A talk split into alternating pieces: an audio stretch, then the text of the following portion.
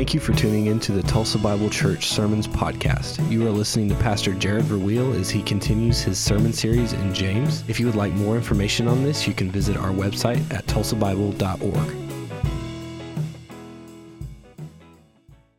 First time I've played a PBS special for a sermon here before I start speaking, but um, I, I don't know if you guys know me very well, but I'm just going to give you a quick glance into my life. I hate waiting. I absolutely despise it. I go to Walmart very early in the morning and very late at night because I don't want to wait in the lines.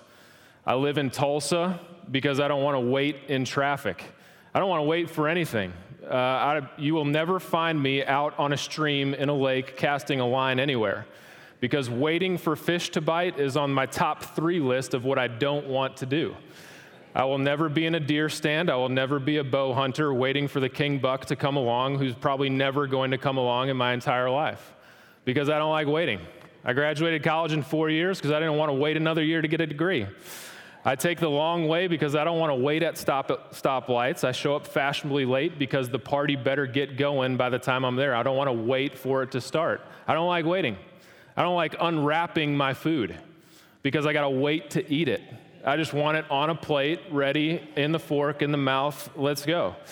And so that song is the vein of my existence. Let's talk about patience this morning. Let's talk about something that all of us need to develop the skill and the art of learning patience and being patient Christians. We've been, if you're just joining us, we've been diving into the softest, the most comfortable New Testament letter that you could ever read or listen to. Uh, the book of James, facetiously speaking, the book of James is, is tough. He steps on your toes, he says the difficult thing, he calls a spade a spade, and he lets the chips fall where they may. And we just finished the last major section of James. Actually, if you heard just two weeks ago, we, we did part two of a sermon on being slow to anger. And during that time, we talked about three types of angry people the critical judger, the arrogant boaster, and the unjust employer. And it's interesting what James says about anger. Just to kind of go back and review a little bit, is he doesn't say that it's a sin to be angry. He encourages us to be slow to anger to be patient in our anger, to think through these situations and these times where we are tempted to get angry, justly or unjustly. Uh, what I try to communicate is that the struggle all of us have related to anger is that sometimes we get angry at the wrong things. On the other side of the spectrum, sometimes we don't get angry at the right things. Hopefully that makes sense to you. Uh, we've now covered three main sections in James. It's all based on uh, chapter 1, verse 19. Know this, my beloved brothers. Let every one of you be quick to hear, slow to speak, and slow to anger. As we move into chapter 5 now, James is going to conclude his no nonsense, no excuses, no negotiating letter with three items that are extremely important if we're going to be Christians of an authentic faith. And the first of those items is patience.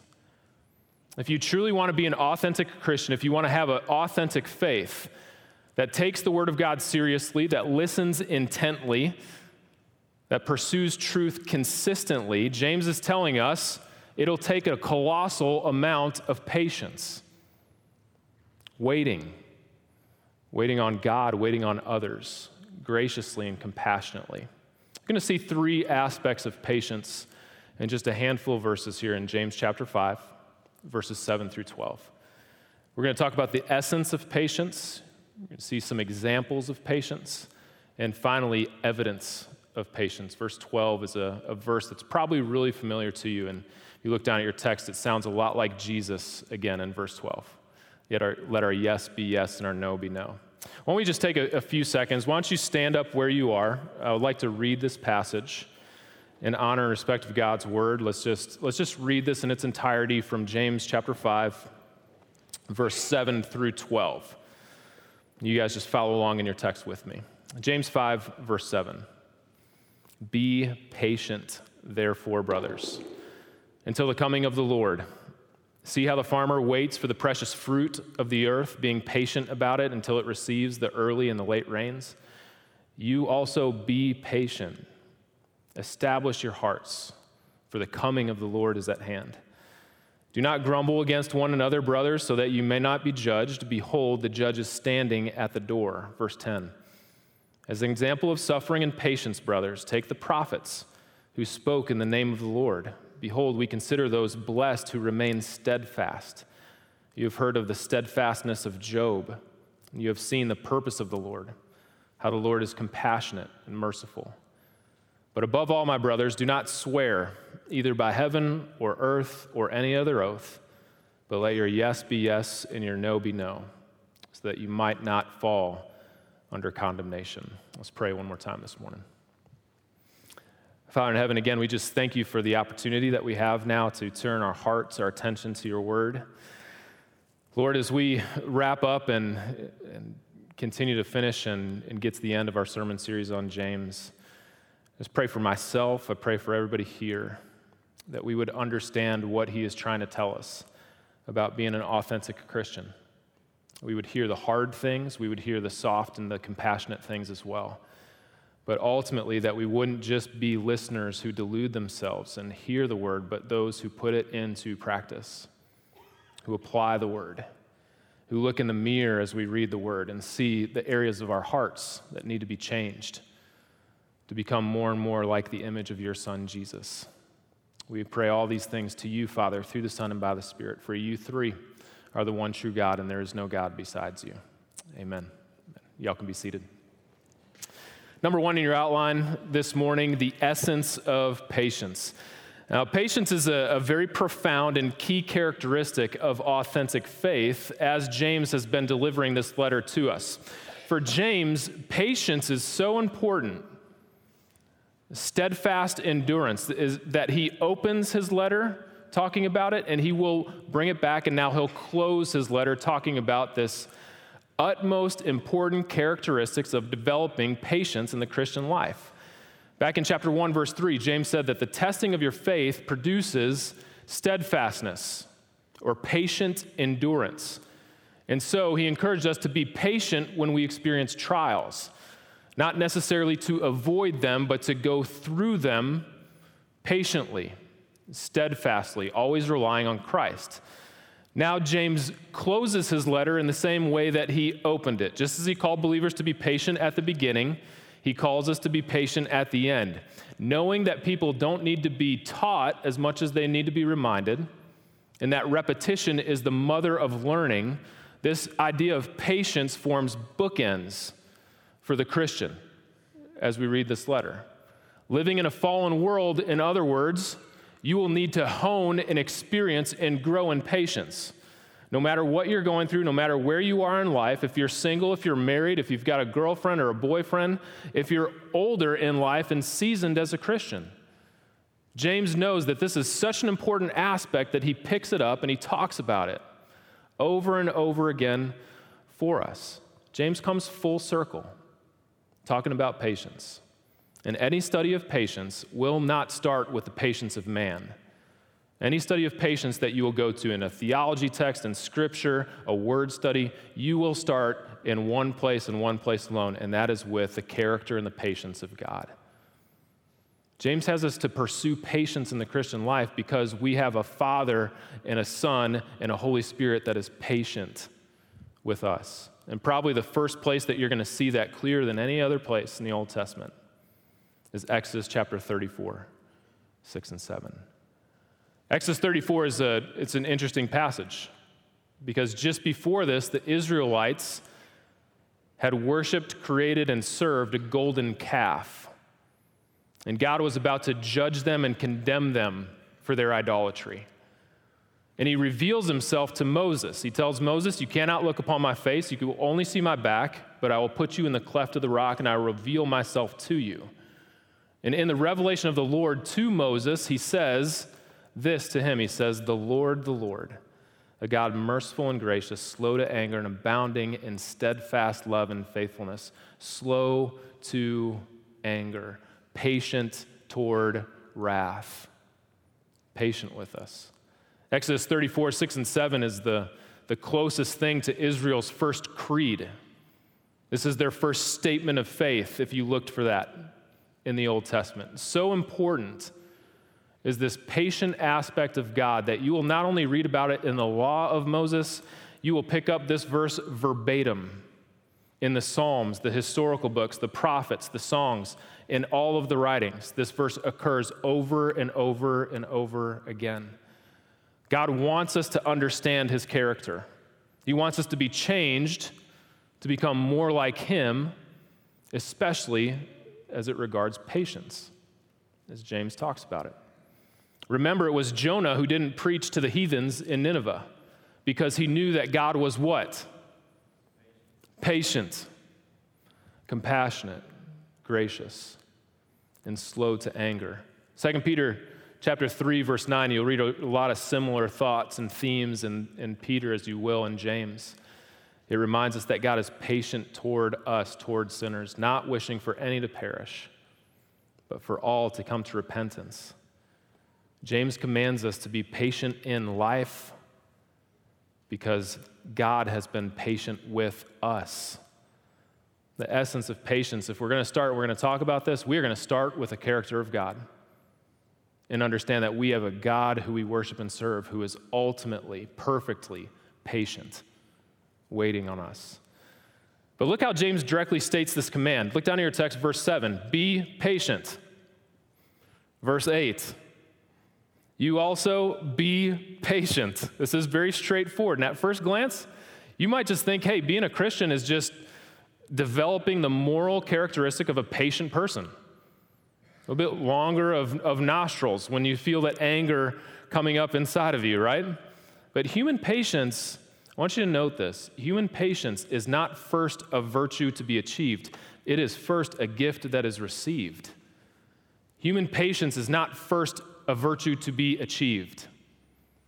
Patience for us is a gift that we receive. Remember Galatians chapter 5 verse 22 and the fruit of the spirit. The fruit of the spirit is love, joy, peace, patience, goodness, kindness.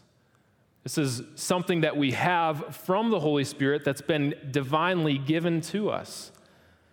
This verse in Colossians chapter 1 verse 11 says that patience comes from the power of God which means it's always there for us by simply depending and relying upon Him.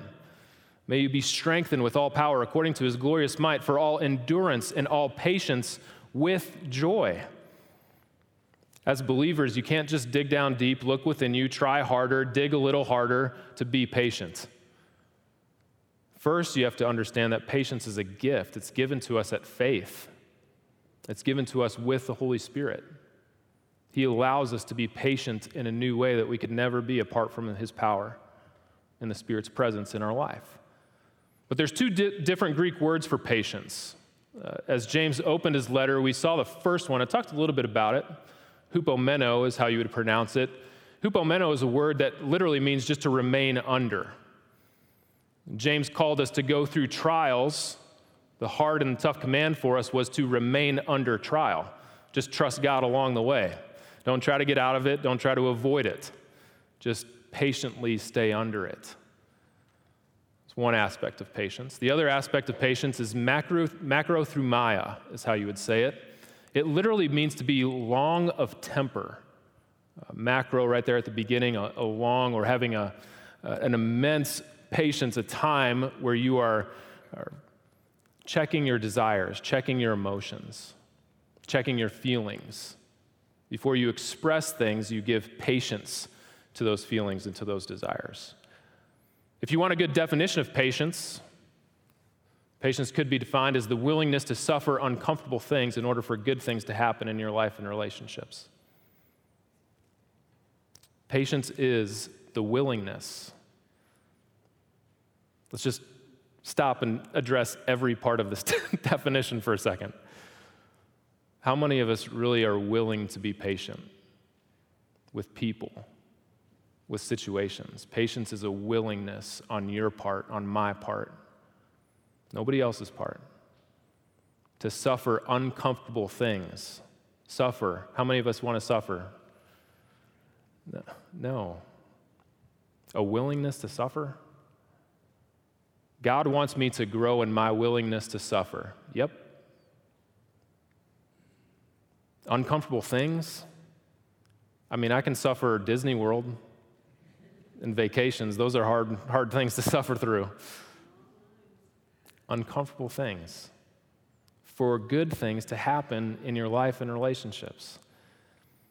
Why don't we like waiting? Because we don't like to suffer and we don't like to be uncomfortable. Comfort zones are interesting places to be, aren't they, as Christians? There's not a lot of learning that happens in the comfort zone.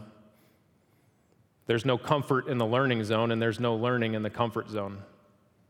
So God puts us in places where we are uncomfortable so that we might grow and learn through those things. While comfort zones are beautiful places to be, nothing ever grows there, right? While comfort zones are beautiful places to be, nothing ever grows there. If God is going to grow me as a Christian, if He's going to grow Mike as a Christian, if He's going to grow Henry as a Christian, He's going to put them in positions, places, things, and situations that are uncomfortable. And He's going to ask us to suffer through them patiently. You ever heard this uh, job description for a preacher? Preachers are called to comfort the afflicted and afflict the comfortable. My job is to make you very impatient at times as a pastor because it's there you learn to grow through those things. Those situations of life that we are not in control of. Thankfully, thankfully, patience is not something that we will need for eternity. Patience is something that we need while living temporarily in a fallen world, in this earthly life, the here and the now. Right? James commands us be patient, therefore, brothers, verse 7, until when? The coming of the Lord. Patience should be perfected today because the Lord is coming tomorrow. And then Lord is coming tomorrow. That is the tone of the New Testament. It's not far off, it's not in the distant future. Jesus is coming soon. His return is near. When we encounter these experiences and uncomfortable situations that call for our patience, we thank the Lord that it is for a short amount of time. And this present suffering is nothing compared to the immensity and the weight of glory that will come to us in eternity, right? So we can suffer temporarily for a short time in order to experience the weightiness of God's glory in the future. It's interesting that James doesn't just give us a strong command here. In, in verse 9, he also addresses a serious killer to patience. Did you notice that? Look at your text, verse 9. Do not grumble against one another, brothers. Why are we talking about grumbling in the midst of a section about patience? Take the prophets who spoke the name of the Lord, getting down in verse 10. Go back up verse 9. Do not grumble against one another, brothers, so that you might not be judged. Behold, the judge is standing at the door. Just like in chapter 4, James addressed the issue of quarreling and fighting amongst one another. Now in chapter 5, he addresses complaining. In other words, James is giving you and I a test. He's asking us to look into our hearts and to our lives.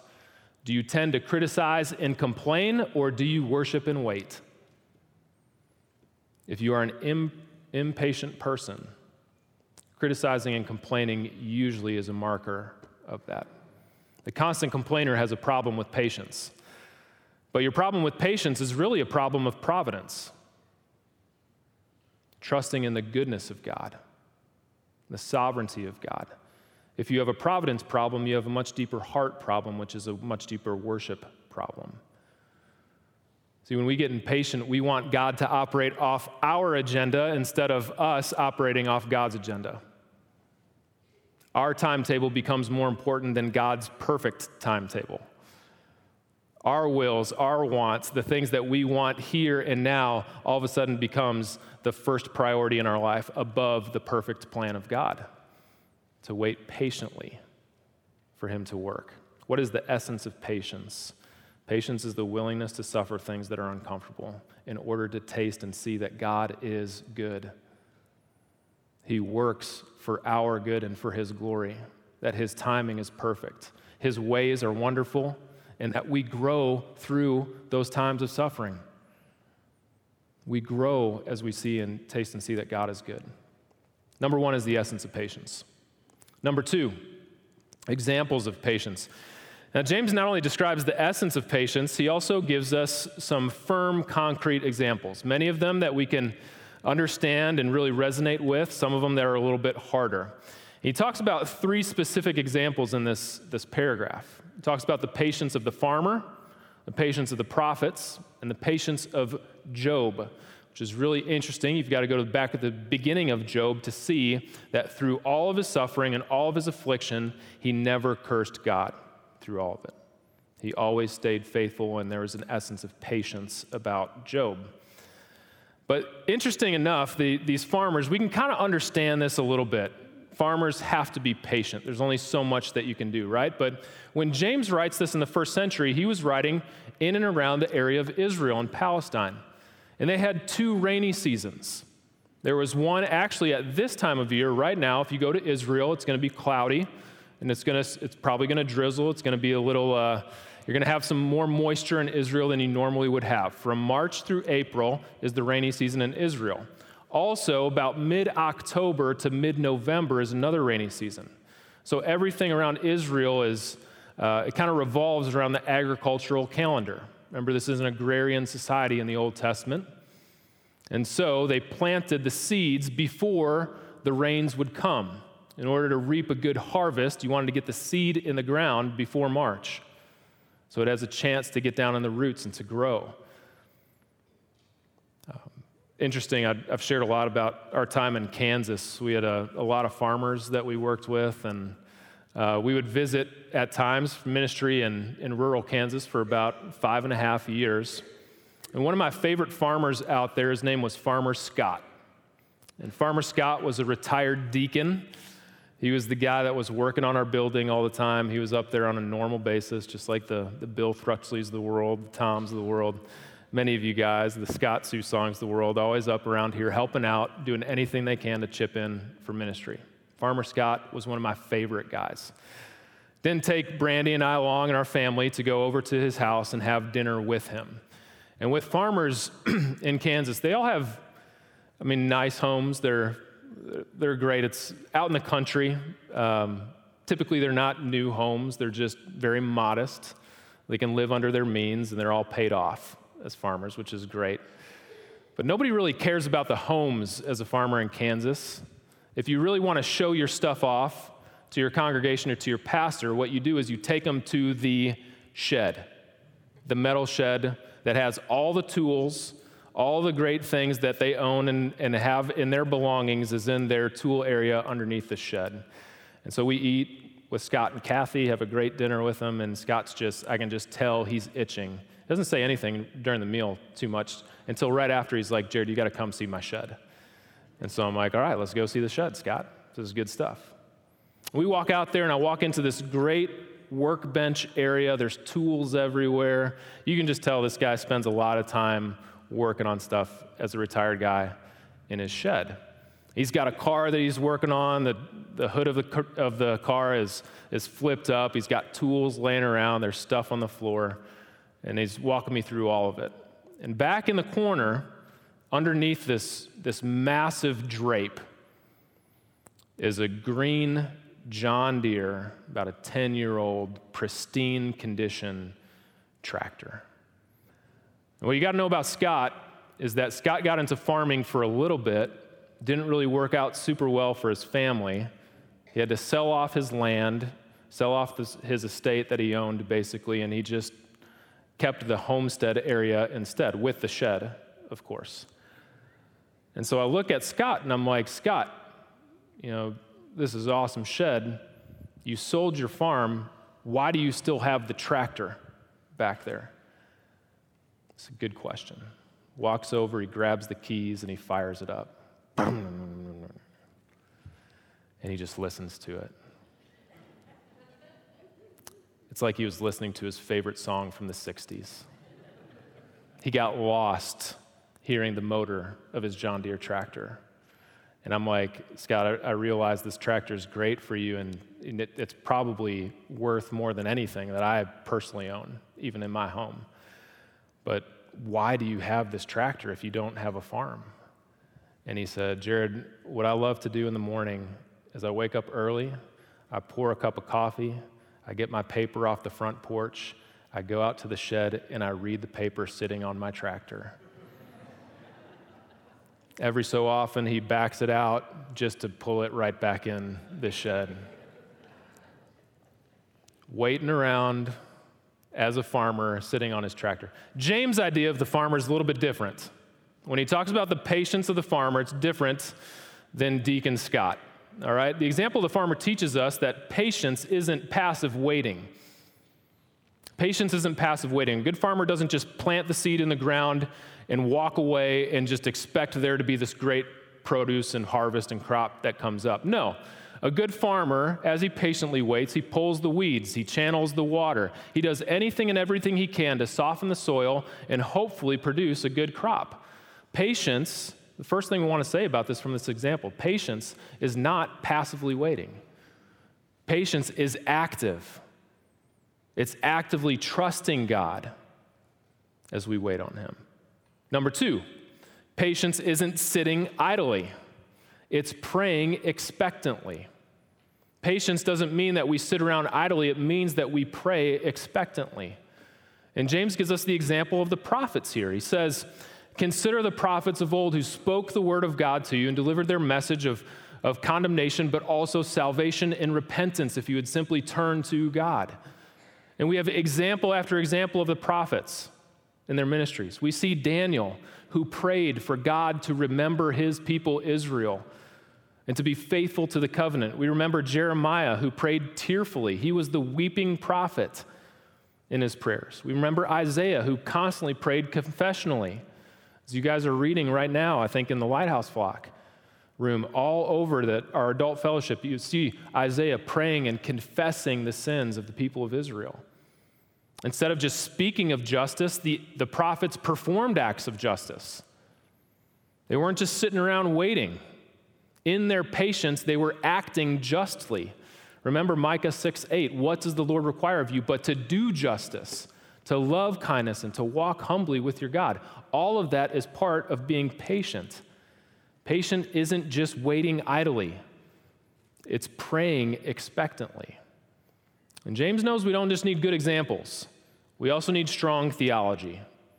Right? So he comes back to the character of God once again. Not only the patience of God, talks about the farmers, he talks about the prophets, but now he reminds us that God is compassionate and merciful. Why is James bringing up those two characteristics of who God is?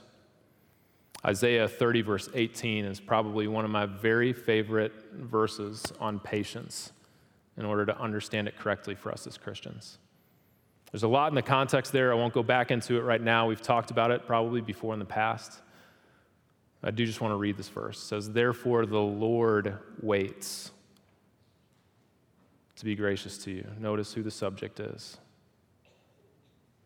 Therefore the Lord waits to be gracious to you. Therefore, he exalts himself to show mercy to you. For the Lord is a God of justice, and blessed are all those who wait for him. Which one is it? Are we waiting for him, or is God waiting for us? The answer is yes. But I can tell you more often than not, when we feel like God is not working on our behalf, when we are getting frustrated and getting impatient with God, it's not the problem of us needing and waiting on Him. It's the problem of God waiting on us, right? And in those moments when He is waiting on us, in those times when we need, desperately need to be patient, those moments is when we need the compassion and the mercy of God more than anything else to bring us through those trials, to help us to remain under them to patiently endure whatever this fallen world is throwing at us. The divine irony is that patience is not so much us waiting on God, patience is God waiting on us, waiting on our hearts to be transformed. We've got the essence of patience. You've seen some examples of patience. Let's talk about evidence of patience. This last verse, verse 12. Look down at your text. But above all, brothers, do not swear either by heaven or earth or by any other oath. And what you need to know in Israel in the Old Testament, even in the law at times, there's, there's uh, so at least an oral tradition that if you're going to make an oath, you would swear by the God of the Bible, by the God of heaven, by the tabernacle, by his presence. James is saying here do not swear either by heaven or by earth. Don't swear on any of that stuff or by any other oath, but just let your yes be yes and your no be no so that you might not fall under condemnation. There's a really old pastor, Lewis Smedes. Have you ever heard this name before? He was, uh, he was a minister in California for a while. He passed away early 2000s. I think 2002 has been at least 20 years or so now. Uh, he's most, most known as a pastor for his books on forgiveness, but he wrote an essay, and it's entitled Learning to Live the Love We Promise. Learning to Live the Love We Promise. And I, got, I was introduced to it by another pastor that I love listening to and, and went back and read the essay. It's really good, and I would recommend it to you if you can get a copy. But he says a lot of things about promises and about waiting and being people of our word. He says that just as uh, one, of the, one of the quotes that he has in this book, as he's talking about forgiveness too, he says, just as forgiveness is the one way to be free from your painful past so, promising and commitment and honesty is the only way to be free from your unpredictable future. Let me read that again. Just as forgiveness is the one way to be free from your painful past, so promising, commitment, and honesty is the only way to be free from your unpredictable future. In other words, what he's saying is if we don't forgive people, whatever has happened, we become enslaved or controlled to our past. The past continues to eat up and have an effect in our life, present day, with which, if we would have forgiven, we wouldn't have to be wrestling with it and keep struggling with it. He says, unforgiving people are more like animals or machines. So, with animals, if something happens to an animal, they are predisposed to respond in a certain way. With a machine, if something happens at one step in the process, you're going to go and, it, and the gears are clicking, it's going to lead to the next step in the process. If you're an unforgiving person, you're more like an animal, animal or machine, right? Because you have charted a path for your life, you have made a decision that you're going to go in this direction, and there is no going back until you make the hard decision to go back and to forgive. You're just going to be predisposed to building up bitterness and anger, and unforgiveness is going to root in your heart. But, but there's, a, there's a connection here between the past and the future. This is making promises, being true to yourself is the only way to have forgiveness or um, freedom from an unpredictable future. What that means is, is two things. Unforgiven people are enslaved by what has happened to them in the past. Uncommitted or unpromising people are enslaved because of their unpredictable future. And he gives an example. This is so great. He says, Since we got married, my wife has lived with five men, and they were all me. The only reason they stuck together was because of the promise, the word that they had made to one another. He said, If I let go of that promise, I would have no idea who I am. I want to know. Am I really the person I was in my 40s? Am I the person I was in my 50s? Or the person I was in my 60s? And how do I know who I am? His answer was because I made a commitment. I made a promise. My promise and my word is who I am. We make commitments at baptism. We make commitments to the Lord at saving faith. We make commitments in our careers. We make commitments in our contracts. Every time you cite the Apostles' Creed or the Nicene Creed, you are making a commitment back to God. And he says, Sometimes I don't believe it. Sometimes I don't want to believe my commitment. Sometimes I want to listen to it. Sometimes I don't want to follow through. Who am I if I don't stick to my promises? If I don't let my yes be yes and my no be no? He says, Nobody. If I don't have my word or I don't have my integrity, you, I, were nobody. A close friend of mine puts it this way Dignity and integrity are two things that everyone owns exclusively. No one can take them from you. You can only give them away. Dignity and integrity are two things that everyone owns exclusively. No one can take them from you. You can only give them away. Or let me put it this way all of us can say one of two things. Either self fulfillment will come before truth in my life, or truth will come before self fulfillment. James puts it this way truth and integrity, if you put those before self fulfillment, you'll have both. If you put truth and integrity after self fulfillment, you will have neither. And it's going to be really hard to get them back. G.K. Chesterton has a great thought on being people of promise. A promise is an appointment you make with yourself. A promise is an appointment you make with yourself.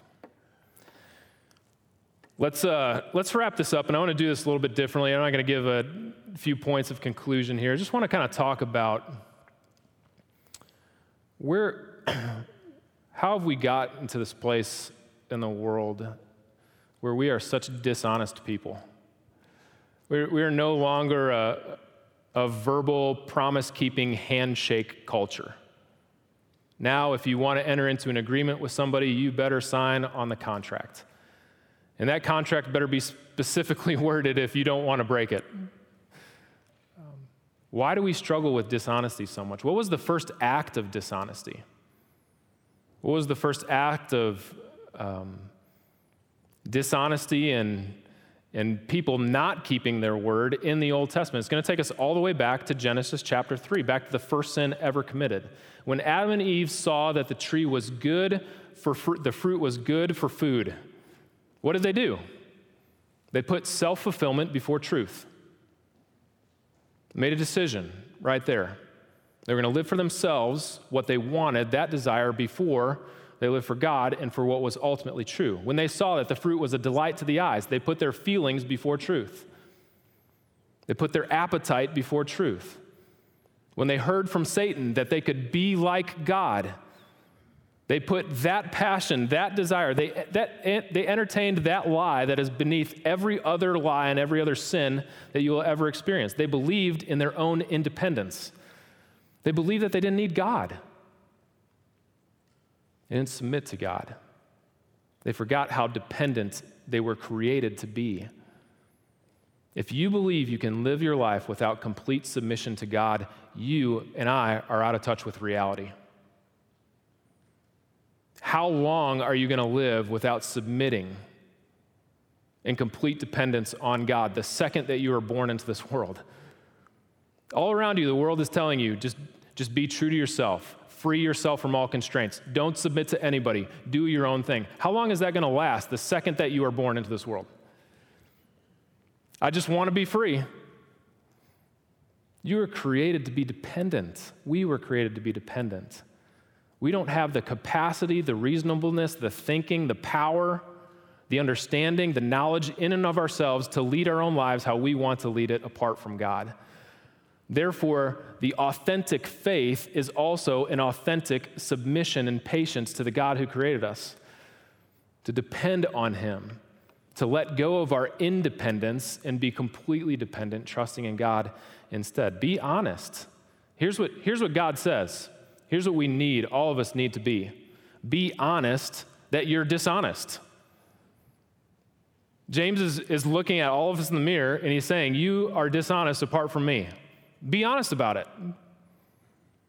If you want to come, if you want to be a Christian, here's the first thing you do. If, if you think being a Christian is being a, a more honest person about keeping your word, you have totally missed it. Totally missed it.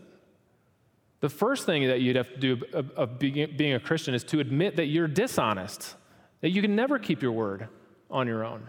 And if it's up to you, it would never come to fruition anyway. Be honest with yourself that you are dishonest apart from Christ. Your own dishonesty will damn you. The only dishonesty that will damn you is the dishonesty about your dishonesty. The only honesty that will save you is to be honest about your own dishonesty. Does that make sense to you? Jesus says, Let your yes be yes and your no be no, almost verbatim. James is quoting Jesus, comes right out of the Sermon on the Mount, Matthew chapter 5. He's trying to bring a kingdom ethic. If you can't live life without being honest with people, without letting your yes be yes and your no be no, you have no fabric for any kind of existence in society to, to happen at all. Imagine a world in which everybody constantly is dishonest, lying to one another, saying something to their face and doing something else behind their back. Imagine a world where people aren't people of integrity. Integrity comes from the, the base word integer. Mathematicians will tell you an integer is a whole number. A dishonest person is somebody who is who's partial. Heart is halfway here and halfway there. God calls us to be people of honesty, and the first act of honesty that will ever get through to helping your dishonesty and your sin struggle is to admit that you are dishonest. And ask God to help you and to deliver you from a lifestyle of independence, selfishness, and self fulfillment rather than truth. We confess that back to God. We become people whose yes is yes, whose no is no. There's no need to swear by this. How many, how many of you guys ever say this at the beginning of a sentence? If I'm being honest with you, honestly, remove that from your vocabulary. Just let your yes be yes and your no be no. Don't give away your integrity. It is the only thing that is exclusively yours.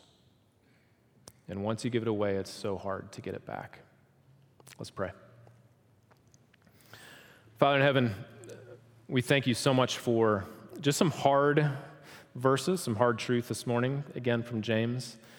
As we close this letter and talk about patience and prayer and, and James' purpose for writing this in the first place, I pray that all the things that we've been talking about authentic faith and being authentic Christians, who are quick to hear, slow to speak, and slow to anger would resonate deeply within us.